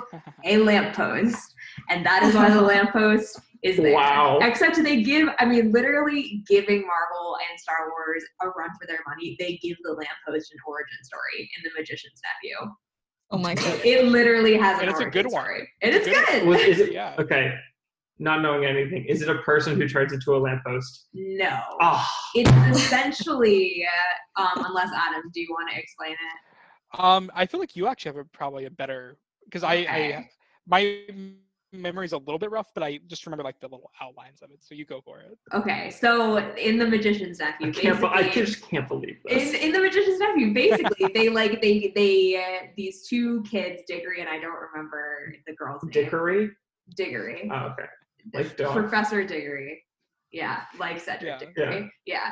Um, he he accidentally sort of like brings the White Witch back to like Victorian era London, which is where he like is a kid, and like she wreaks havoc for a couple of chapters, and eventually there are like basically these rings that you can use to hop between worlds. Like Sonic.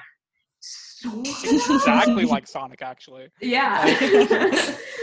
um, and so like at one point they're like okay we gotta get her out of victorian london. And they basically ring hop her to narnia and she like throws the lamppost down that she like yanked out of a street in victorian london. And because like narnia is a world that is so susceptible to like growth and like basically life the lamppost like takes root and like becomes a functioning thing. Isn't that crazy? That is insane. It's that is so so, It's really cool. cool. Why was that not in this movie? because it's a just a I know, but imagine Tilda Swinton fucking flying around Victorian England. That's awesome. like she literally gets on top of like a horse-drawn carriage and like pilots it like through the streets of London. that is the coolest thing I've ever pictured. It's great. yeah, they accidentally wake her from like this ancient sun-baked world where she's like trapped as a statue. With, like, See, this sounds awesome. The magician's statue rules. That's what I was really saying, scary, right? though. Yeah. What?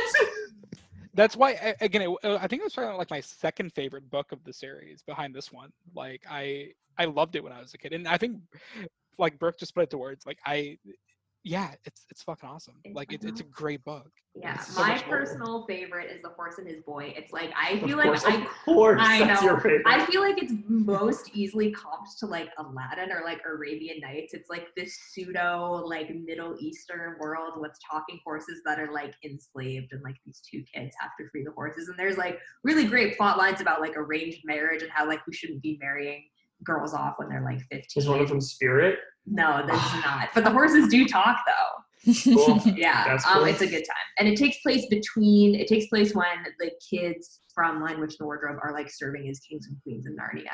So it like Yeah. takes place during that time when they're adults. That is wild. That the whole and I I, compl- I don't know about you guys, but I completely forgot that they become full grown ass adults and then Yeah. they go back to I being forgot too. kids. hmm It's That so sucks that you have to live through your life twice. I mean, like maybe Right? it's a good thing, but like it's like, damn, I'm really a kid again. Gotta do this all over again. Maybe that's just me, but uh, yeah. Yeah, I think um in uh with the the horse and his boy, that's interesting because like I that was the one I felt disconnected from as a kid, but it wasn't because it was like bad or anything. I just was like I don't know, like I never because like with Edmund it was easy to like kind of patch pass the torch to him, but like with the I remember horse and his boy, it was like very hard for me to like get into it because it was so isolated from the other characters. It's extremely disconnected. It's like basically a one-off. I don't think they would Yeah. ever adapt it as part of the series. It would be like they'd be like, okay, and we're getting a special like Disney Plus eight episode like run on the horse and his boy because like it has Yeah. zero bearing on like the over. But it's it's how talking animals come to Narnia. Oh, I think is part of the or like how Narnia's animals like go to other places of like the Narnia world. I don't know. Right. It's a it's a it's a it's a good book. Highly It highly sounds recommend. incredible. It's but it's like you don't even have to read it as a Narnia book. It's just like a weird like Agrabah esque fantasy novel. I want to check it out now. Like, I because I, I read it like I think I like made myself finish it when I was younger, but I didn't enjoy it. And but now I kind of want to like revisit it with like these lens now. I will say, if people take anything away from this episode, it's that I, I think that the whole series is definitely worth a revisit because I think that the books hold up extremely well and that like the religious allegory is definitely not as grating as people may like perceive it to be. Like it's actually Also- very delicate. It's also interesting because like I was cleaning out like my uh my closet the other day, and I found like all these old books that I like uh just had like at the bottom of my closet, and uh it kind of connects to this episode like because I found like my old like I have like three different versions of the Lightning Thief. Like I have the hardback, Yes. the paperback, and the uh, the special edition with just the trident on Right. the, Yes. on the cover. And then I found all like all of my Narnia books too. Um, so yeah, they're just in my closet right now. I I just waiting for me to read them again. so I'm gonna do it. As you should. um, and also I want to say um, your fun fact about Tolkien and Lewis. They're the original TikTok sound of Bestie vibes only. Like, so true, Bessie.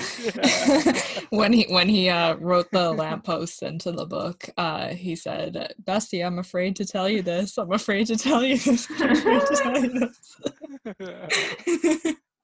Speaking of TikTok, um, I don't know if it's because of the side of TikTok that I'm on, but I'm surprised that like with like the whole like cottage core aesthetic, I'm surprised that like Narnia hasn't come back in like the general like Mm. aesthetic cosplaying situation.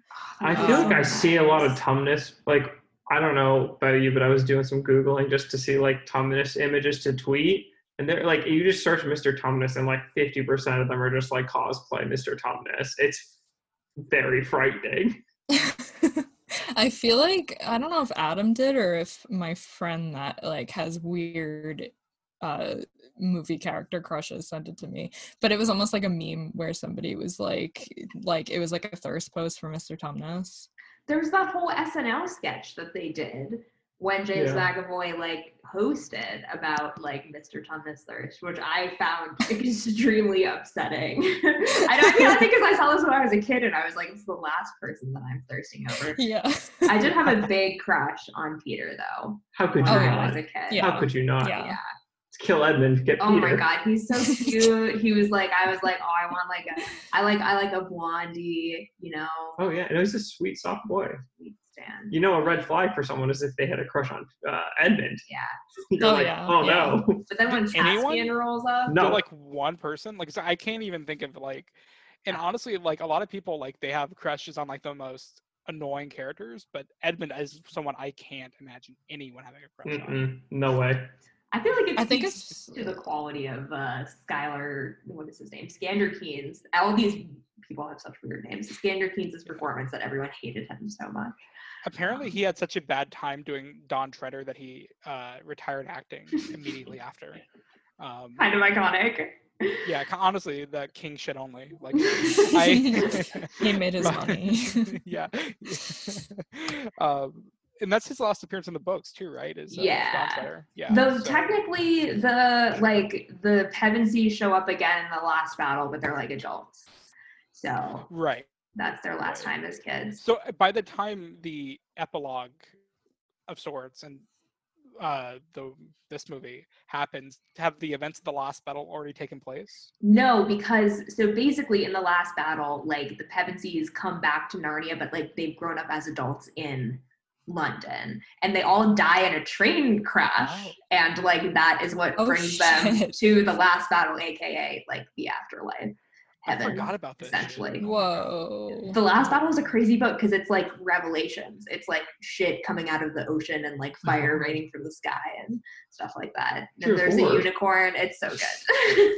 I I have no idea how they could have ever adapted that. That uh that seems like inadaptable to me. yeah. Like, but then again, I said the same like about Watchmen and stuff like that. So who knows? But That mini Um, series is coming for sure. Maybe someday, there will be a someday. soft, a soft Narnia reboot in our future. I would be happy.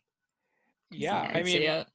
I'm hoping that I mean, I don't know. Like I kind of hope Netflix does it because then you can like not have the Disney and because I again I I like this movie a lot, but it would be good to have Narnia through the lens of like a non like Disney brand. Like I would like to see it through even if it's on Netflix, like uh Hulu or no, never mind, that's Disney. Um so Like HBO. Max. Yeah. I- oh my god, I would kill because like HBO, Yeah. like, they they put money in their shows. and, Like, um, I haven't That's- seen his yeah. dark Materials yet, but I all the trailers I see, it's very um hmm looks very hype. And Game of Thrones, obviously. Yeah, his dark Materials is a weird series because it's like it is very expensive, but it's also ostensibly like a series for kids, and it's like, but it's it's one of those create like every episode is an hour long, and like they're not exactly thrilling. Like I'm kind of struggling through it, um, and I feel like it is like pitching it as like deep fantasy, but they could be pitching it as like much more adventure centric. But it's a good series, and it, the the production quality is amazing. Yeah, So, I, it's on my like that. it's on my list of like things of because I know Courtney, friend of the pod, Courtney, she uh she uh, she convinced me to watch the third day, and I'm still like Mhm. slowly, very very slowly getting. Oh, you it. need to. Ever You since need No, to it's- Kyra mentioned Stations of the Cross, I was like, I'm fucking in. I'm You have to check it out watch- ASAP. You have to watch the first three episodes, then the movie, which is on YouTube and not on HBO for some reason, and then you can watch the last three episodes. It's weird. Interesting. But, Okay. That's yeah. so insane. I, Good to know. Yeah. Um yeah, so I haven't watched it yet, but Netflix did Series of Unfortunate Events and those were my favorite books when I was younger. Incredible Uh, The series. series is I so s- good. I still have to the, watch the it, Netflix but series. yeah, Yeah, I it's still have to watch it. I I oh, I don't know. I it's not bad. I just didn't love it. I don't know. I was all Maybe in. it's just me. It No, was I, I think I don't know. I don't even know why I didn't love it. I Those- have, maybe for don't like that might have been like my Narnia alongside like the Harry Potter Same. and Percy Jackson. Like series of unfortunate events, like that's my like that warped and changed my humor forever. Uh, Mhm. and those move books are just so good. And like being after like the first season, like when you finally got past like the third book, seeing like the carnivorous carnival or like the Mhm. Ersatz Yes. elevator, I was like, let's go. This is the best. Yeah. Even if it's like Yeah. not the best show, but it's just like fun to live in this world, you know? I'm absolutely gonna start watching it like really soon because I forgot about it even until like we started recording and then I was thinking about like YA stuff that I loved and I was like, how have I never watched that? Like and I remember being so upset after the movie came out, being like, but the hospital one's my favorite one. Why aren't they gonna make a movie of the hospital one? And Yeah, like the I'm ex- one is so fucking good. I'm Oh my God. excited to watch it now. Um, It's it's that's like actually like a good YA as we were talking about like earlier, the kid who would be Great. king and stuff, like that's actually for YA, yeah. Mm. Yeah. Yeah, I, I, I mean, I loved the books when I was younger, and um, I, I mean, don't get me wrong, I thought the subsequent like seasons were like better than the first one, because the first season you were pretty much just going through the first four books, was it, or was it straight up three? I think it's I think it was four, It's yeah. four, eight, twelve. Yeah. Right. Yeah, and um, yeah, the further you went along with it, I, I think the last season was probably the best one in my opinion. Yeah. um but i also liked when uh weirdly enough like gone girl did the same thing because like i i felt the when i read the end when i was a kid i wasn't very satisfied with the ending and this added like a lot not to spoil it or anything but like it adds a lot uh, from what i remember right Yeah. Yeah. like that wasn't in the book so like it, it was a more satisfying ending to me uh than the books were even though it wasn't as 100%. good as the books for me yeah Yeah. Yeah, I- I mean, it definitely doesn't surpass the books at all because I think the thrill of reading the books for the first time is just like the Okay. best, It- like vibe you ever. can't match it yeah Right. yeah. So Very, very difficult series to adapt, though. Similarly, and I think like it is Yeah. impressive that they were able to nail i mean it. it's weird because like I love the Jim Carrey movie. Like I still like I rewatched it recently and I I still really like it. Like it's it's not a perfect movie by any means, but like it captures the aesthetic that I imagined in my head so well. And like the entire um like the reptile room in the movie is so cool. Yeah, Like I and also like the oh oh yeah, and the fucking Meryl Streep is the aunt, Right? Uh, and like in the image of like the house like tilting over the cliff. Like oh my god, are you kidding Mhm. me? Like that movie is underappreciated. I will die for that. movie. Perhaps Like, we I, will cover it It's been someday. a very long Someday. time. I'd have to re rewatch it. Emily Browning, though. Let's go, Queen. um.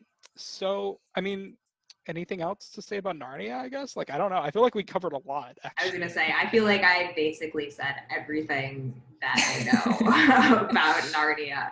Um, thank you for indulging me, but I'm glad that we have some Nar- some fellow Narnia super fans. You know, my only thing One- is just fuck Edmund. Like that's just my whole thesis for the movie. Yeah. Yeah. he fuck gets Edmund. All my homies hate Edmund. Literally, lit- that was like when I was debating what I was gonna do for my Letterboxd review. I had like four written out, and it was just like this, this, and then like three of them were just like, "All my homies hate you, Edmund." it's just like you're the worst. It's just all of it. I wrote down um in a note, I ain't ever seen all siblings make it out of battle. Always one of them got to be killed and revived. That's really good. That's That's really good- good. Because, you know, that just happens in everything. it's Oh, got yeah. Once a sibling's killed, they're revived. That's the And Thomas, all, emotional- Thomas dies and comes back like three He gets times. Mm-hmm. Yeah. Yeah. Um, this, this one prepared me for the MCU because a lot of people just get resurrected after fucking dying. And, Yeah. Uh, yeah. big ass battle Great. scene.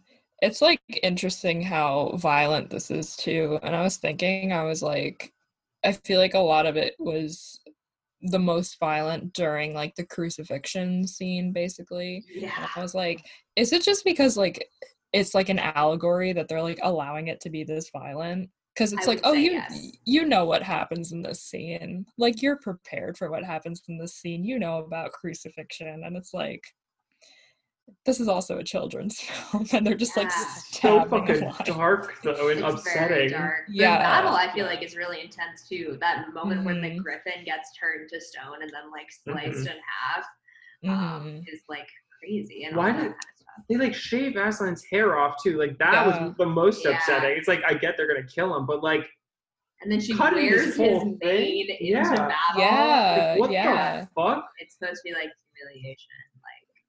Like it's all. Well, I a mean, I big get why they're doing it, but like, it's fucked up. yeah, it is fucked up. Uh, That Yeah. scene one, is very difficult to watch. one like violent scene that like I specifically remember that I'm like, wow, I'm terrified of that is like when uh the White Witch is specifically like going up against Peter in battle. She takes the two swords and she like puts them like this and is about to like cut it. I was like, wow, that's my biggest fear in life is somebody doing that to me. And there's the epic overhead shot when he like leans back. Yes, yes. yeah. I was like, wow, there's really no getting out of that. I never want that to happen to me. Cinema. Cinema. It's uh It's like very Honestly- Count Dooku and Anakin. yeah. oh my Yeah. god, yeah. Oh, god. What? forgot It is. It, if No, you want, no, to, it if you want to talk about religious allegories, Obi Wan as Jesus. Okay, I, I have no idea. No, we're getting nothing. off. I'm derailing this train. so yeah, I mean anything else That's all I about got. Narnia? It fucking Cool. rolls. Straight Yeah. up. Great awesome. movie. Disney Plus, two and a half hours. Strap in, get into it. Let's go. I will now be watching Caspian and Dawn Treader today or tomorrow just to finish the trilogy. Yes. I Yeah. I am in the, I've never in the past 13 years since that movie has come out want to watch Caspian again until I heard Jordan stand for it. So I'm, I'm gonna That I'm gonna- final action sequence rocks. It's It's, good. so And good. Ben Barnes is really, Yeah, Ben really, Barnes- really sexy. I mean, I- if we're talking about yeah. crushes, Yeah. Oh yeah. oh Ben Barnes. Yes, like I Yes. he was deeply like I, when I remember when I saw him because I remember actually kind of a messed up story, but bear with me. My dog died the oh. day that it came out, and my Oh, mom like let me skip school, and she's like, she's like, "Is there anything you want to do? Do you want to go see a movie? Like, just take your mind off of it." And I was like. Narnia's in theaters. I want to go see Narnia, and like, so she let me skip school like with her, and we just went to the movie. And honestly, it was a very nice day because I can re- like, cause that's a shitty thing to go through in the morning. But then to like go to Narnia and like have that escapism, actually do have like fond memories of Caspian. But yeah, Yeah. that's but wild. it's a really messed up story. But yeah, I, I I like how my first innate reaction was like, let's go see Narnia. I, I understand that. It's a good comfort movie. When you But- said um 13 years since that movie came out, I literally turned into that lady like doing math in her head and I was like, "Oh my god." I was like, there's no way it's been 13 years. It's been like 3 years. No. Eleven years since Dawn Treader, even so, like Oh, that's Absolutely fucked up. Bananas. I don't like it. yeah. Anyway, good movie. Highly recommend. Absolutely. All right. So, do you guys have anything you want to plug? I mean, we'll just plug our usual podcast stuff. Um, you can mostly find us at, on Twitter. I'm at Brooke P. Solomon. At Jordan H. Gus. We're together at Queer Quadrant. If you want to hear us talk about movies that are not Chronicles of Narnia, um, but that are blockbusters with textual or subtextual queer content, that is where you can find us. And the podcast is on Spotify, on Apple Podcasts, wherever you get your podcasts, just the Queer Quadrant. Um, so feel free to give us a listen. Um, there will not be any Narnia talk though, unless I slip it in, which I might. you could find me on Twitter at garlic emoji. You can follow the podcast at Zillennial Canon on Twitter and on Instagram. Um, rate and review us. We love to read your silly little reviews.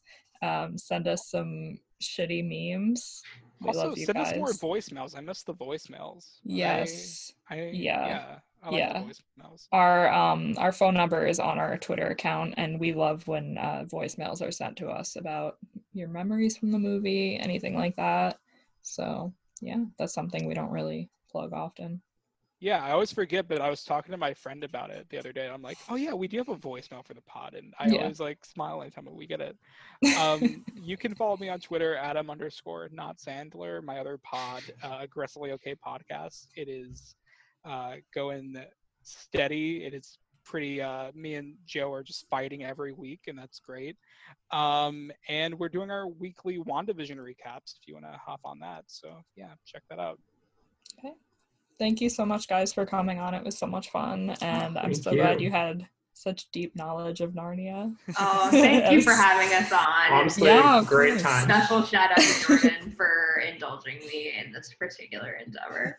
Of course, of course. And uh it's uh, we're really glad that you brought this uh movie to us cuz it is one that like we had in the back of our minds Yeah. and um it's just like when it's brought up it's like, "Oh, cool. Yeah, we've actually wanted to watch that for a while." Like so Yeah. yeah. Thank you so much. Oh yeah, thank you guys.